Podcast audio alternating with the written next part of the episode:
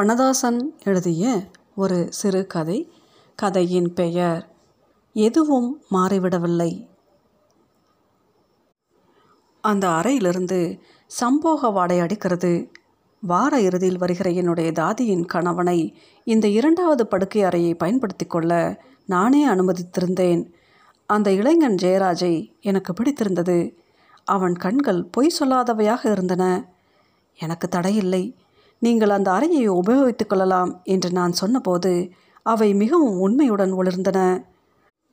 அவன் இருந்த பொழுதுகளிலும் அவன் இல்லாத வார நாட்களிலும் நான் பெயர் சொல்லியே நிர்மலா என்று கூப்பிட்டேன். நிர்மலாவை நிம்மி என்று கூப்பிட எனக்கு விருப்பமில்லை. எந்த பிரியத்தின் பொருட்டும் காதலை முன்வைத்தும் நான் என் மனைவியை சிவகாமி என்றே அழைத்தேன். ஆறு கிமு பனிரெண்டு கதிரியக்க மருத்துவத்திற்கும் தாண்டி அவளுடைய மிக பிந்தைய மஞ்சட்காமாலை தினங்களில் கூட எந்த செல்ல பெயரட்டும் அழைக்கவில்லை. அவள் தன்னுடைய அறுபத்தாறு வயதின் இறுதி தினத்தை கிழித்து பறக்க விடும் வரை தான் வேறேனும் அப்படி ஒரு செல்ல பெயரால் அழைக்கப்பட விரும்பினாளா என்று தெரியாது.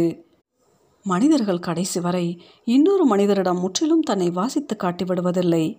ஒழித்து வைத்தவை என்றல்ல வாசிக்க அவசியமற்றவை என்று தீர்மானிக்கப்பட்ட பக்கங்கள் உள்ள ஒரே பிரதி புத்தகம் அது.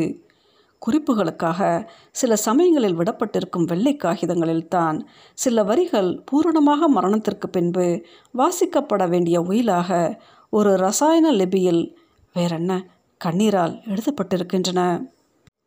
சிவகாமி தன் இறுதி இரவில் மிக மஞ்சளாக இருந்தால் நாட்களை எண்ணிக்கொண்டு நாங்கள் மருத்துவமனை வாடையிலிருந்து விடுபட்டு வீட்டிற்கு வந்திருந்தோம். அதில் எங்கள் மகனுக்கு மிகுந்த கோபம். அவன் அவனுடைய தாயாரை கடைசி நொடி வரை காப்பாற்றிவிட விரும்பினான். நான் மிக சுருக்கமாக மருத்துவம் முந்திய நொடி வரையே காப்பாற்றும் என்று சொன்னேன். அதிவெறுப்புடன் என்னை பார்த்து சிவகாமியின் கையை கட்டிலின் பச்சை விரிப்பில் வைத்துவிட்டு வெளியே போனான். அவனுக்கு கேட்கட்டும் என்றே. அவள் மட்டுமல்ல எல்லோருமே அவரவர் வீட்டில் தான் அந்த கடைசி கதவை திறந்து வைக்க நினைக்கிறோம் என்றேன். மருத்துவர் குழு அதை புரிந்து கொண்ட விதம் அருமையானது. எனக்கு சற்று இளையவராகத்தான் இருப்பார் அந்த பெண் மருத்துவர். நடுவகிடு எடுத்து நரைத்திருந்த கூந்தலில் இடவளமாக மருத்துவ காருண்யம் வழிந்து கொண்டிருந்தது. சிவகாமியின் பக்கத்தில் அமர்ந்திருந்த என்னுடைய வலது கையை இடது கை சிவகாமியின் மேல் இருந்தது. எடுத்து முத்தமிட்டு தோலை தட்டி கொடுத்தார். எங்களின் அக்கறைக்குரிய நோயாளியின் அக்கறை மிகுந்த கணவர் நீங்கள் என்று சொல்லிவிட்டு நகர்ந்தார். எத்தனை மரணங்களின் சாட்சியாக இருந்தாலும் ஒரு மருத்துவர் மீண்டும் ஒரு மரணத்திற்கு சாட்சியம் அளிக்க விரும்புவதில்லை போலும். திரும்பி வந்து சிவகாமியின் சிகை வருடி மருத்துவ கோப்பில் சிறு குறிப்பு எழுதிவிட்டு என்னை பார்த்து புன்னகைத்தார். சிறிய கீற்று போன்ற அவருடைய உதடுகள் எங்களை வழி அனுப்பிய விதம் அது. வீட்டில் திரைச்சிலைகள் வேறு விதமாக அசைகின்றன. ஒரு நோயாளியின் கட்டிலை நோக்கி எப்படி சாய்ந்து விழ வேண்டும் என்று வீட்டின் வெளிப்பக்கவையில் அறிந்திருக்கிறது. பின் வீட்டு மாமரம் இந்த வீட்டு சுற்றுச்சுவரின் மேல் தணிந்து கிடக்கும் கிளையில் உள்ள இலைகள் செப்பு போல தொங்கும் நாக்குகளை அசைக்காமல் மரணத்தை நக்க காத்திருக்கின்றன. சிவகாமி மிக மஞ்சளாக இருந்தால் வளர்ந்தும் வளராமலும் இருந்த தலைமுடியின் கீழ் அவளுடைய முகம் வேறு யாருடையதோ போல இருந்தது.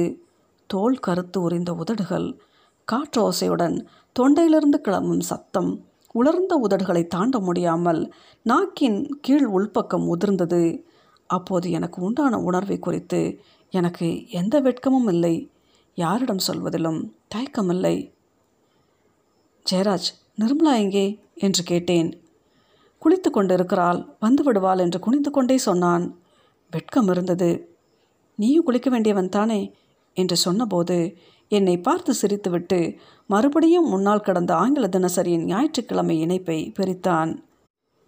நிர்மலா குளிக்கிறாள் என்ற ஞாபகத்துடன் எனக்கு தெரியும் உன்னால் முழுதாக இரண்டு வரிகள் கூட வாசிக்க முடியாது என்று நான் சிகரெட்டை பற்ற வைத்தேன்.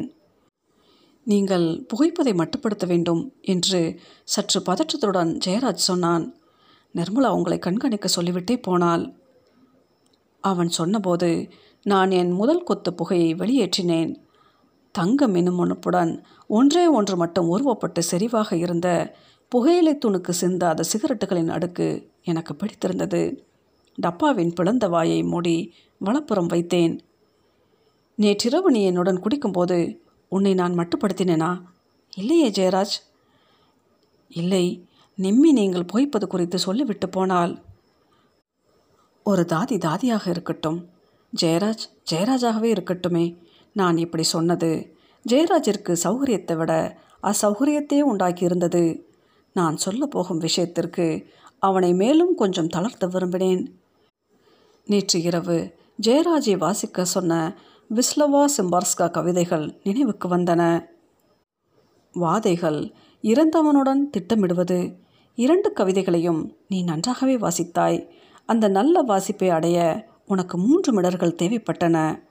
நிர்மலாவின் குறைந்த படிப்புக்கு அவளுடைய ஆங்கில உச்சரிப்பு கூடுதலானவை. உன்னுடையது ரசனையும் பாவமும் நிரம்பியது. ஒரு வரி வாசித்தால் போதும். எழுதிய சிம்போர்ஸ்காவை கேட்க வைத்துவிட்டால் சரி. ஜெயராஜ் சட்டென்று மனதில் சொல்ல ஆரம்பித்தான். எதுவும் மாறிவிடவில்லை. நதியோட்டம் தவிர காடுகள் கரைகள் பாலைகள் பனிவரைகள் தவிர ஒரு சின்ன ஆத்மா அலைகிறது நிலவெளிகளில் மறைகிறது திரும்ப வருகிறது பக்கம் நெருங்குகிறது தூர விலகுகிறது. நழுவி நழுவி அதற்கே அது வேறொன்றாக.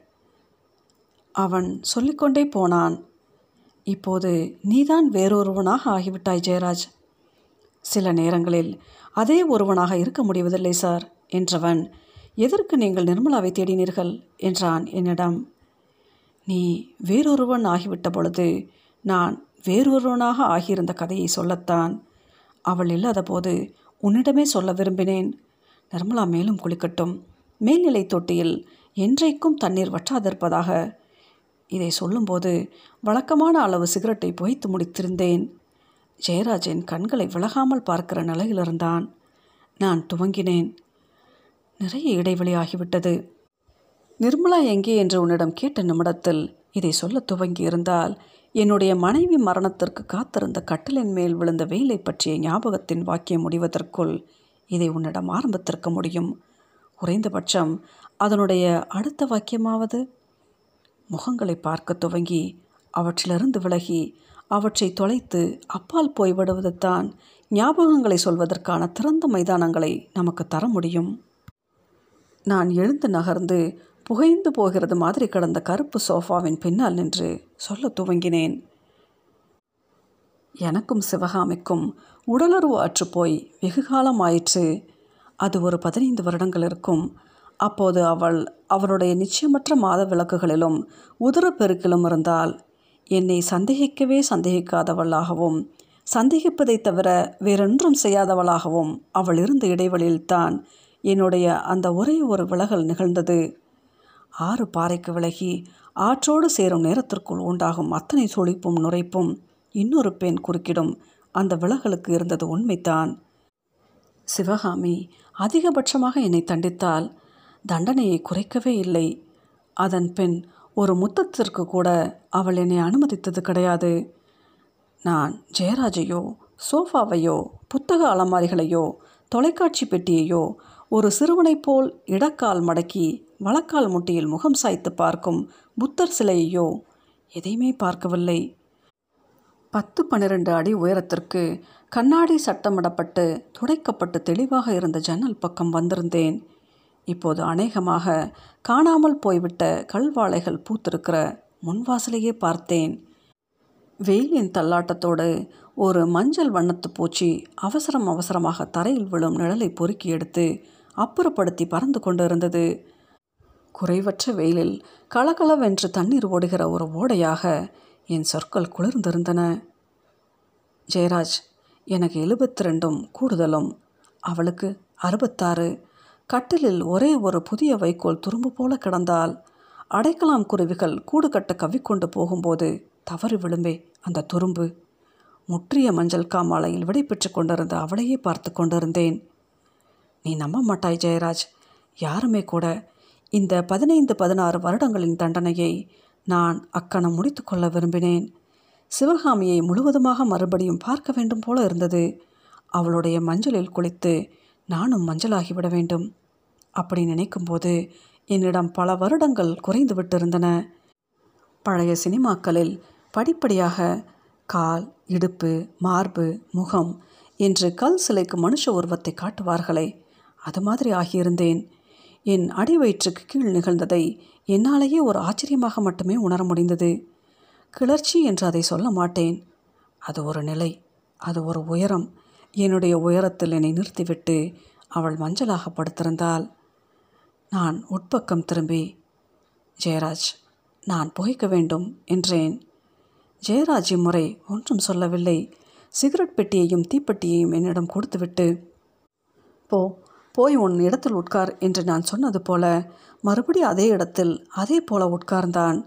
ஏற்கனவே வரையப்பட்டிருந்த சித்திரத்தின் ஒரே மாறுதலாக மாடி படுக்கட்டுகளிலிருந்து இறங்கி சாப்பாட்டு மேஜையின் கீழ் வரை போய் பூனை படுத்துக்கொண்டு தன்னை நாக்கால் சுத்தப்படுத்த துவங்கியிருந்தது. அடுத்த கணமே அந்த உயரம் போதும் என்று தோன்றிவிட்டது. நான் என்னை தளர்த்தி கொண்டேன். நீ தராததை நான் எடுத்துக்கொள்வதற்கில்லை சிவகாமி என்று அவளையே பார்த்து கொண்டு நின்றேன். அவளை அப்போது தான் பார்ப்பது போல என்னால் பார்க்க முடிந்தது. அவள் மஞ்சள் வெயில் போல இருந்தாள் நான் திரும்பிய போது ஜெயராஜ் பக்கத்தில் நிர்மலாவும் இருந்தால். அவள் கலங்கிய கண்களுடன் நின்றாள். குளித்து முடித்திருந்த அவளை இந்த கண் கலங்கள் ஒரு பீங்கான் பொம்மையைப் போல துல்லியமாக்கி இருந்தது. இதையெல்லாம் இப்போது எதற்கு சார் சொல்கிறீர்கள்? நிர்மலா தன் கையில் வைத்திருந்த தேநீர் கோப்பையை வாங்கி கொண்டு ஜெயராஜ் என்னிடம் வந்து கொண்டிருந்தான். எதையும் எப்போதும் சொல்வதற்குரிய வயதையும் தனிமையையும் சிவகாமி இறந்த தினத்திலிருந்தே நான் அடைந்து விட்டேன் என்பது அந்த தேநீர் கோப்பைக்கே தெரியும். உனக்கும் நிர்மலாவுக்கும் தெரியாவிட்டால் எப்படி? நான் நிர்மலாவை பார்த்தபடி சொன்னேன். நீங்கள் நேற்றிரவு சரியாக உறங்கவில்லை என்று நினைக்கிறேன். உங்களுக்கு ஓய்வு தேவைப்படுகிறது சார். நிர்மலா தொண்ணூறு சதவிகித மரியாதையுடன் பத்து சதவிகித புன்னகை கலந்து சொன்னாள். உடனடியாக என்னை உட்கொள்ள செய்ய வேண்டிய அவசர மாத்திரைகளை அவள் மனதில் வரிசைப்படுத்தியிருக்க வேண்டும். உண்மைதான் நேற்று இரவு உறங்கவில்லை. ஆனால் சற்று முன்பு உறங்கிவிட்டிருந்தேன். ஒரு கனவு காணும் அளவுக்கான உறக்கம். கனவிலும் சிவகாமி அல்லது சிவகாமி போன்ற ஒருத்தியே வந்தால் நிறைவாக மேலிருந்து கீழ் வரை மஞ்சள் பூசியிருந்தால் அப்போது அரைத்து அப்போதே பூசிக்கொண்டது போல திப்பி திப்பியாக மஞ்சள் பூசின விரல் அடையாளம் நெஞ்சில் தெரிகிறது வயிற்றில் தெரிகிறது. அதற்கு கீழேயும் நான் இதே போல ஒரு கண்ணாடி ஜன்னலுக்குள் நிற்கிறேன். பெய்கிற மழையில் அவள் தூரத்தில். தூரத்திலா பக்கத்திலா என்பது உறுதி இல்லை. அவளையும் தாண்டி நீளமாக மலைகள் இறுதி வரை மலைகள் வெள்ளி ரிப்பன் போல அருவி வழிவது கூட ஒரு நேர்கோட்டில் வைத்தது போல எல்லாவற்றையும் பார்க்கிறேன். ஆனால் தீர்மானமாக அவள் என்னை பார்க்கவே இல்லை. பார்த்திருக்கலாம். கனவிலாவது பார்த்திருக்கலாம். சற்று அமைதியாக நின்றேன். அந்த இடத்தில் என்னை ஆணியிட்டு அந்த கனவுடன் சேர்த்து முறுக்கியது போல இருந்தது. எதுவும் மாறிவிடவில்லை. இல்லையா ஜெயராஜ்? என்று சிரித்தேன். ஜெயராஜிடமிருந்து தேநீர் கோப்பையை வாங்குவதற்காக கையை நீட்டினேன். கோப்பைக்கும் என்னுடைய விரல்களுக்குமான இடைவெளி முற்றிலும் குறைவதற்குள். சரியாகத்தான் சொன்னாய் நிர்மலா. எனக்கு ஓய்வு தேவைப்படுகிறது என்று சொல்லிக்கொண்டு இருக்கையில் இடதுபுறமாக என்னை யாரோ வலுவாக தள்ளுவது போல இருந்தது. வனதாசன் எழுதிய இந்த சிறுகதையின் பெயர் எதுவும் மாறிவிடவில்லை.